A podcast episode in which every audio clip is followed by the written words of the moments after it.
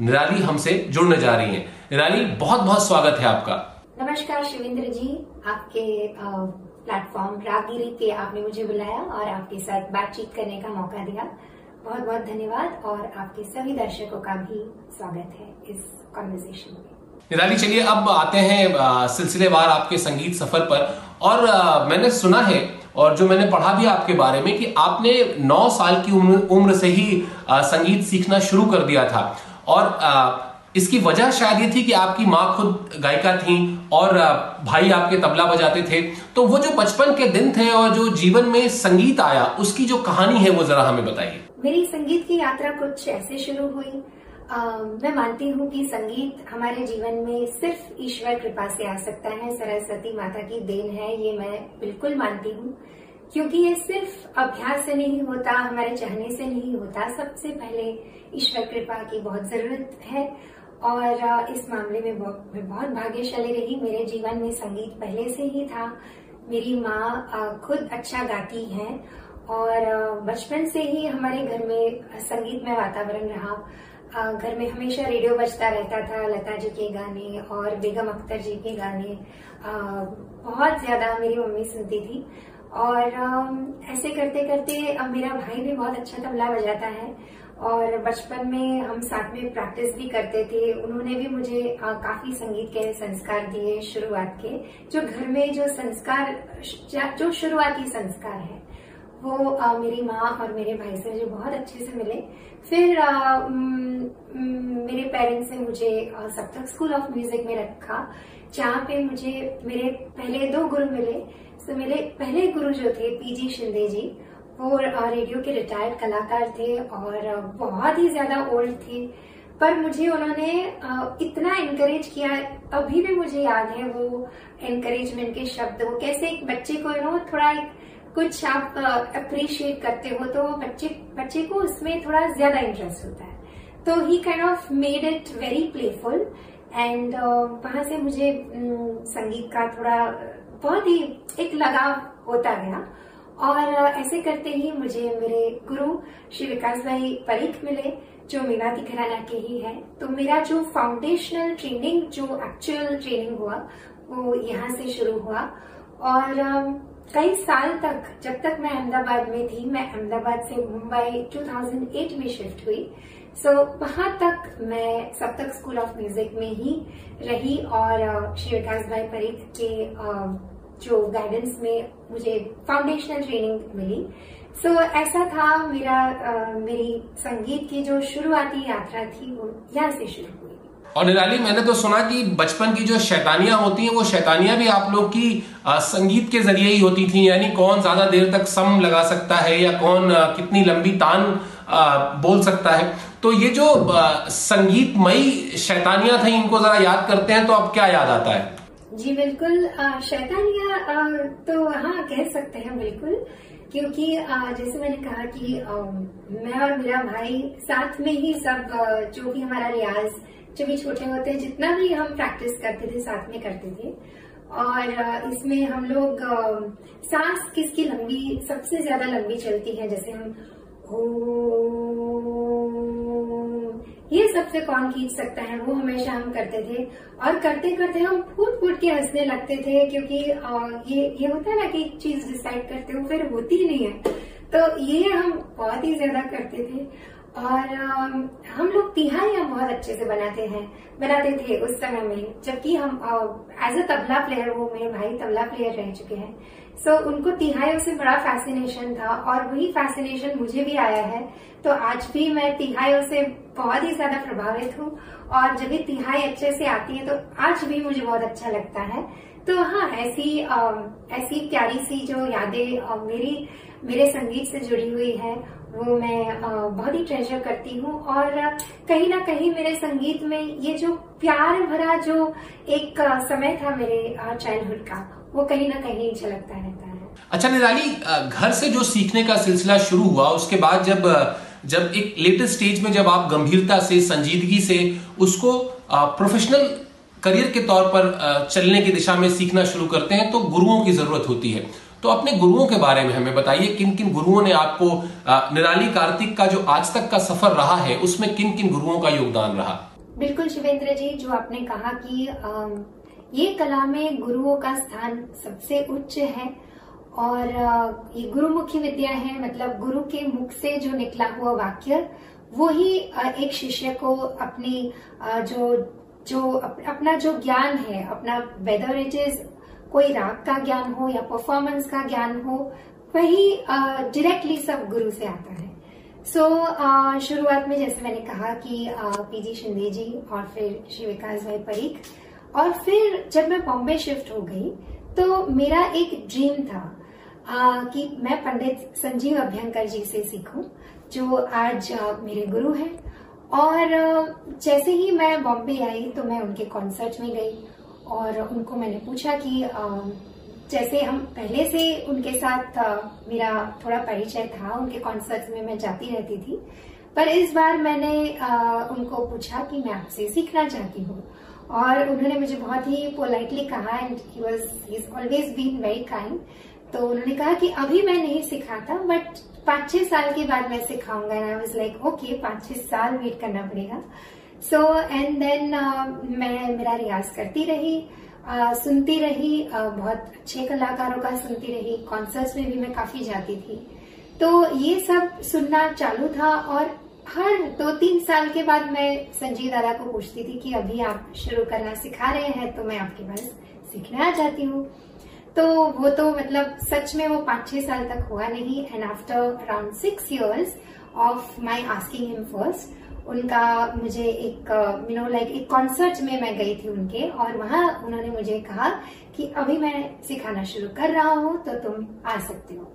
So that was one of my most precious moment क्योंकि एक होता है कि आपके जीवन में एक आइडल होते हैं तो मेरे जीवन में मेरे आइडल मेरे गुरु uh, मुझे uh, सिखाएँगे वो जान के मुझे बहुत खुशी हुई। और अभी जो मेरा संगीत का जो सफ़र है वो मुझे इतना फुलफिलिंग लग रहा है। और लग रहा है कि जितना भी जो भी वेट वेट है it was worth the wait because हर एक राग की एक छवि हर एक राग का एक अपना स्वभाव है हर एक राग का एक अपना स्वरूप है। तो वो कैसे बनाना है हर एक राग को कैसे ट्रीट करना है और उसकी खूबसूरतियाँ कैसे निकालनी है वो आ, मुझे मेरे गुरु से अभी मिल रही है। And I am so very thankful to all my gurus जिन्होंने मुझे संगीत के प्रति इतना लगाव दिया। और ये हुआ आ, मेरे प्रत्यक्ष कह सकते हैं गुरु पर मैं परोक्ष तरीके से भी बहुत सारे आर्टिस्ट का सुन सुन के बड़ी हुई हूँ। और इसमें जो सबसे आगे जो है वो मेरे बड़े गुरुजी, पंडित जसराज जी, जिनको हम बचपन से ही सुन रहे थे और उनके आशीर्वाद भी मुझे कई अवसर पे मिले। तो he has been one of my greatest inspirations so उस तरह से हम कह सकते हैं कि बहुत सारे कलाकारों ने मुझे इंस्पायर किया है लेकिन गुरुओं का जैसे आपने कहा कि स्थान जो है वो अवर्णीय है और हमेशा हम उनके कृतज्ञ रहेंगे। और इसी इसी सवाल को थोड़ा और अगर आगे बढ़ाऊं तो फिर आपने कब ये डिसाइड किया कि अब आ, संगीत जो है जो शास्त्रीय संगीत सीखा है इतने बरस तक उसको ही प्रोफेशनल तौर पर हमको आगे लेकर आगे बढ़ना है? जी आ, तो संगीत का माहौल जैसे मैंने कहा कि बचपन से ही था तो माहौल मिलने से आ, जो आपका एक ग्रेस्पिंग पावर होता है या सीखने का एक एक उसकी लय होती है, वो थोड़ी फास्ट हो जाती है। तो मेरे साथ भी ऐसा हुआ कि माहौल मुझे बहुत अच्छा मिला घर में तो गाना होता चला गया और साथ साथ में स्टडीज़ भी होती गई। और जब मैं टेंथ में आई, तब मैंने डिसाइड कर लिया था कि मुझे संगीत ही करना है आगे जाके। तो तब मैंने मेरे टेंथ में अच्छे मार्क्स आने के बावजूद भी मैंने आर्ट्स लिया और नॉट सेइंग नॉट जजिंग कि आर्ट्स कुछ कम है या साइंस कुछ ज़्यादा है बट मैंने सुना था कि आर्ट्स में थोड़ा पढ़ाई कम करना पड़ता है। तो मैंने आर्ट्स ले लिया और तभी मेरा अच्छा अच्छा बैलेंस हुआ संगीत के साथ मेरा स्टडीज़ और जैसे ही मैं कॉलेज में गई तो यूथ फेस्टिवल्स में पार्ट लेने लगी। और वहाँ से मुझे एक अलग ही एनकरेजमेंट मिला क्योंकि जब आपको एक प्राइजेस वगैरह मिलने लगते हैं, जब आपको लोग जानने लगते हैं थोड़ा बहुत अपने शहर में, अपने आसपास के लोग जानने लगते हैं कि आप गाते हो, आप अच्छा गाते हो, हमने सुना आपको प्राइज मिला। तो you know that though it sound a little materialistic but at certain point, it actually helps in your creative journey, in your musical journey. तो uh, मैंने मास्टर्स भी कर लिया ऐसे साइकोलॉजी में और साथ साथ में मेरा संगीत भी होता चला गया और फिर मैं बॉम्बे आने के बाद म्यूज़िक एज अ करियर शुरू हो गया। So it has been I would say a nice balanced journey between my music and studies अच्छा निराली आगे बढ़े इससे पहले आपसे गुजारिश करूँगा विनम्रता से कि कोई एक चीज़ कोई एक भजन जिसकी शुरुआत हम आपकी गायकी के पक्ष की शुरुआत क्यों ना एक भजन से करें? तो कोई एक भजन सुनाइए हमें।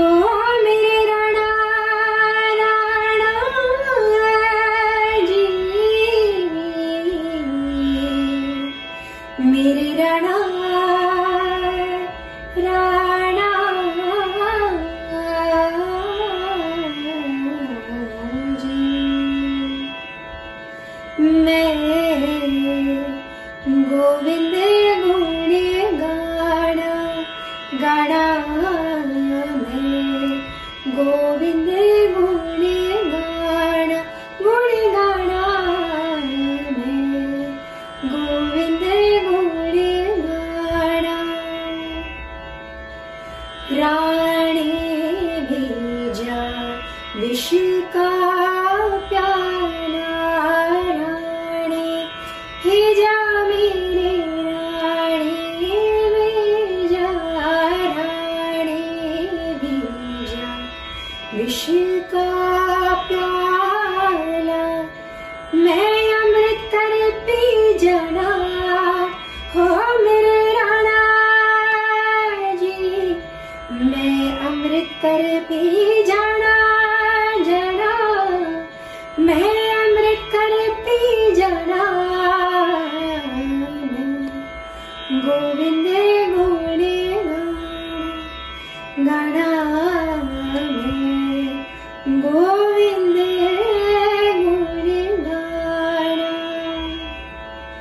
निराली जब आपकी उम्र के किसी कलाकार से मैं बात करता हूँ तो मेरा बहुत एक पसंदीदा सवाल है।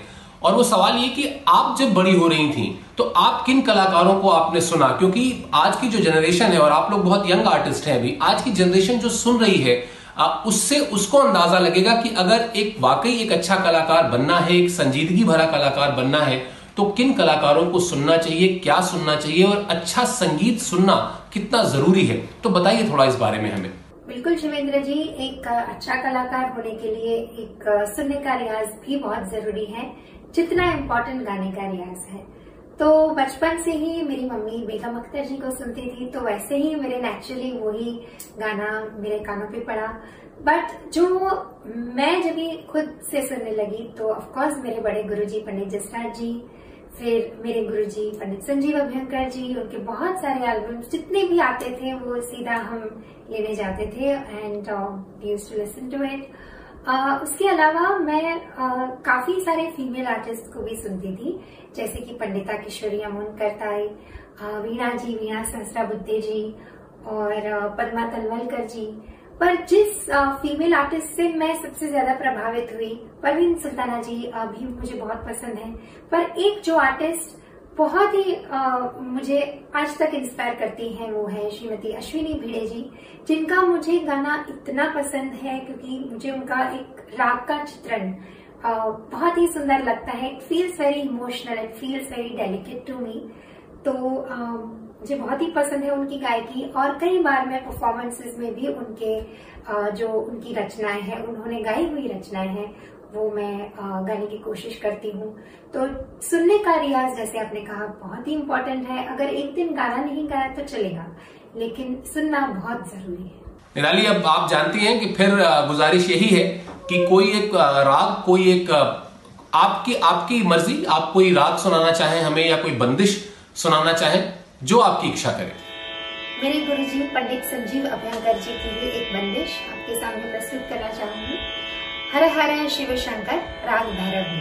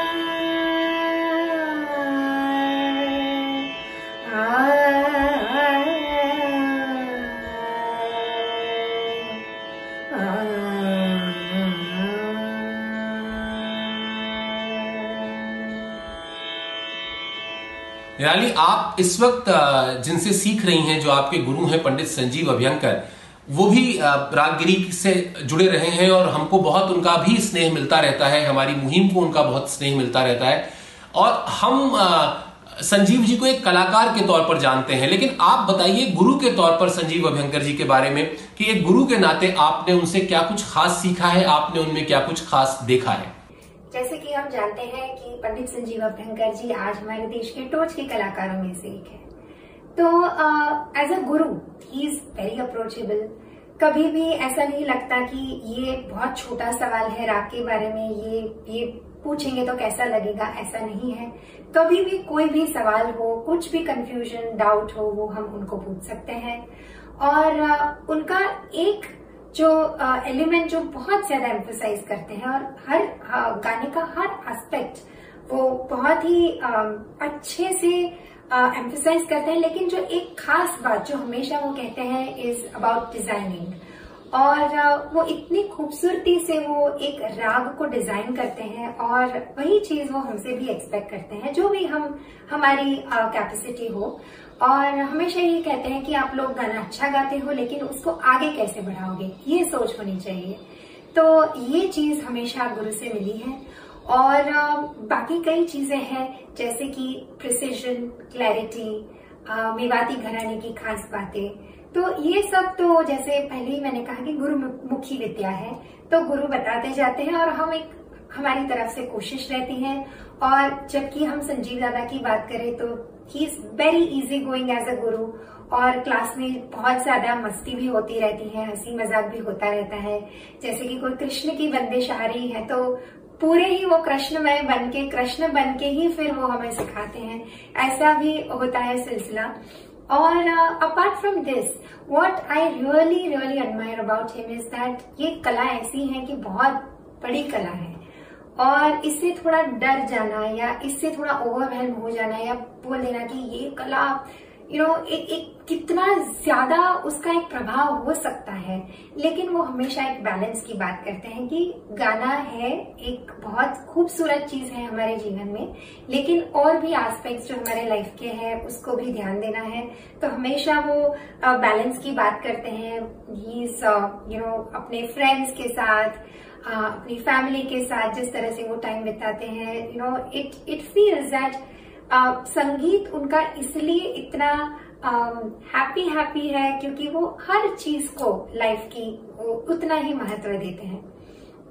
और अपार्ट फ्रॉम दिस बहुत सारी प्रैक्टिकल चीज़ें भी उन, उनके पास से मुझे सीखने को मिलती हैं। फॉर एग्ज़ाम्पल एक बार उन्होंने कहा था कि कोई भी ऐसा प्रॉब्लम जीवन में नहीं है जो आप कम्युनिकेशन से सॉल्व नहीं कर सको।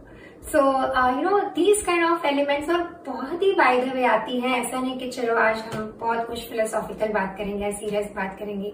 कभी कभी हँसी मज़ाक में भी ऐसी uh, बातें वो कह देते हैं शायद उनको भी याद नहीं रहता होगा बट जो हमें लेना है हमें सीखना है हम सीख लेते हैं। And I feel very fortunate that I have Pandit Sanjeev Abhyankar ji as my guru in this lifetime I am totally और मैं जानता हूँ कि माटी बानी के बहुत एक्टिव मेंबर हैं और आपके नाम में जो कार्तिक शब्द है, वो दरअसल आपके जीवन साथी हैं।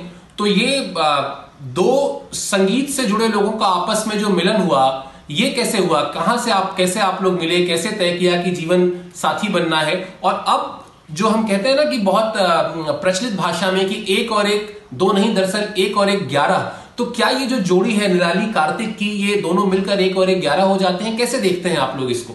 तो माटी वाली की शुरुआत बहुत ही दिलचस्प है। आ, मैंने एक कंपोजर से शादी की एंड वो जो कंपोजर है उनका नाम है कार्तिक शाह। और बहुत ही ज़्यादा टैलेंट उनकी जो है उससे मैं प्रभावित हो गई। और मुझे लगा कि काफ़ी अच्छा रहेगा जीवन संगीत में रहेगा। तो आ, हम दोनों ने आ, 2007 दिसंबर में शादी की और उसके बाद जो हमारा जो साथ में जो हमने संगीत का सफ़र शुरू किया वो मेरे जो क्लासिकल का जो है उससे थोड़ा अलग है। सो so, मैं क्लासिकल फ़ील्ड से बिलोंग करती हूँ और कार्तिक पूरा ऑन द एक्सट्रीम एंड जिनको क्लासिकल के अलावा सब उनको समझ में आता है। सो so, ये जो हमारा साथ में आना और ये फिर it it became very natural कि हम साथ में कुछ म्यूज़िक करें। और जिसमें क्लासिकल भी हो और उनका जो एक्सपर्टीज है वो भी हो। तो साथ में हमने शुरुआत की और हमने पहले से ही सोचा था कि यू नो ये जो बैंड या प्रोजेक्ट जो भी कह सकते हैं, हमने ऐसे बैंड तो नहीं शुरू किया था। एक you know just as a offering कि हम साथ में ये करते हैं यू नो तो ऐसे हमने शुरुआत की। तो तभी हमने सोचा था कि जो भी हम इसके साथ करेंगे it will be like a celebration of music and celebration of life it जहाँ पे हम बहुत सारे कलाकारों के साथ कोलेब्रेशन करेंगे नए नए जो विचार है, उसको हमारे संगीत में लाएँगे।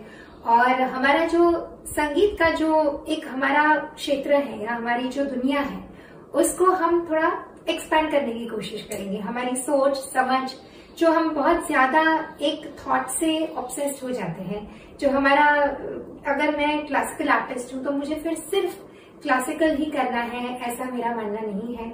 मुझे मेरा जो मेरा perception of the world of music मुझे एक्सपैंड करना है। और थ्रू माटी बाही ये हमने uh, हम कर पाए और हम कर रहे हैं and it has been an incredible journey आज तक हमने 200 से भी ज़्यादा आर्टिस्ट के साथ काम किया है जो पूरी दुनिया में बसे हुए हैं और काफ़ी समय हम ऑनलाइन भी काम करते हैं उनके साथ तो it has been a very interesting journey and also classical music, it has you know really helped me to become who I am as a person. Uh, Kartik के टैलेंट से मैं बहुत ज़्यादा प्रभावित हुई थी और ऐसा कुछ हुआ था कि कार्तिक को एक डॉक्यूमेंट्री के लिए म्यूज़िक बनाना था।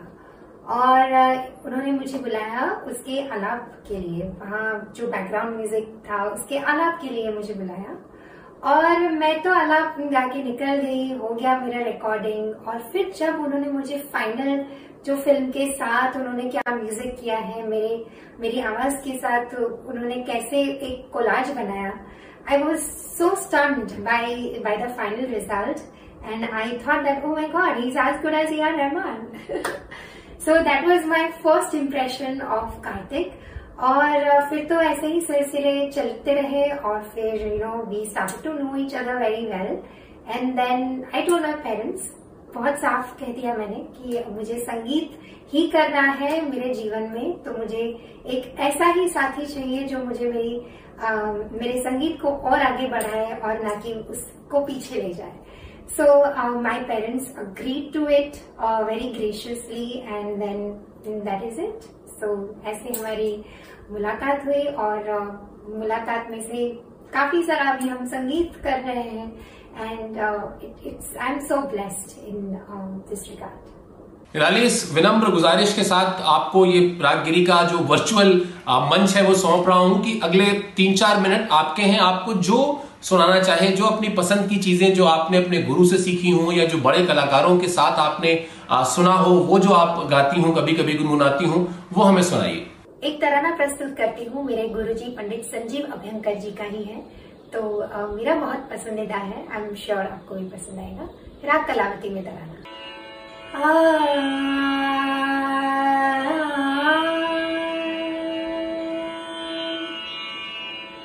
Ah.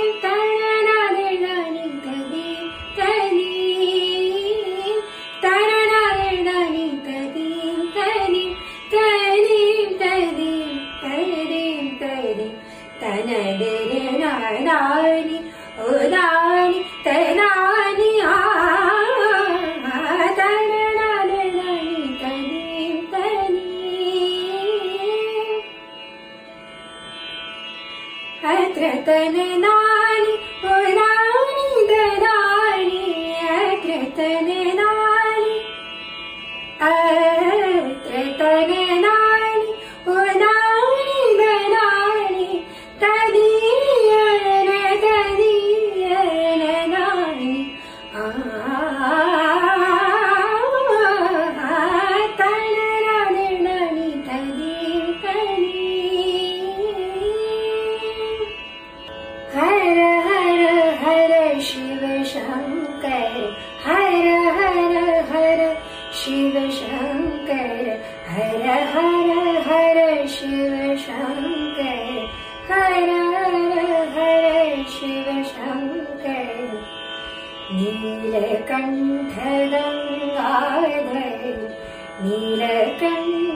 गन् आश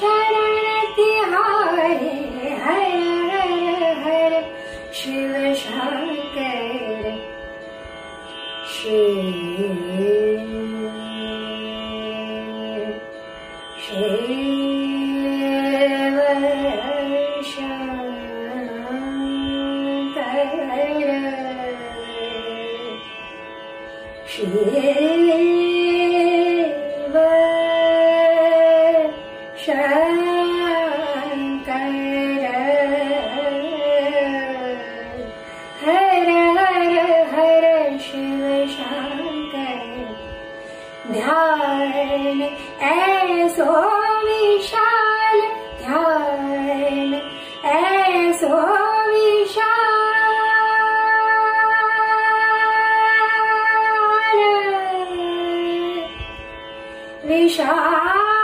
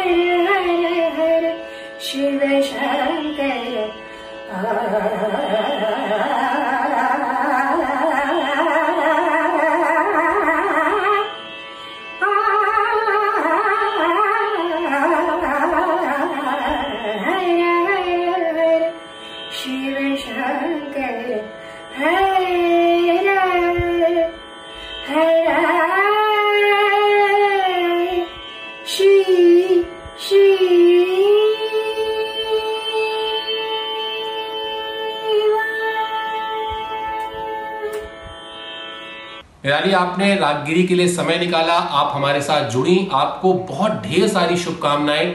माटी बानी के लिए शुभकामनाएँ, कार्तिक को शुभकामनाएँ। आप लोग खूब स्वस्थ रहें और ऐसे ही संगीत साधना करते रहें, ढेर सारा नाम रोशन करें। और हम लोग को इस बात की जो जो संगीत के आपकी महक है, उस महक से हमें हमेशा सराबोर करें। ऐसी हमारी शुभकामनाएँ हैं, रागगिरी की शुभकामनाएँ हैं। हमसे जुड़ने के लिए एक बार फिर बहुत बहुत धन्यवाद।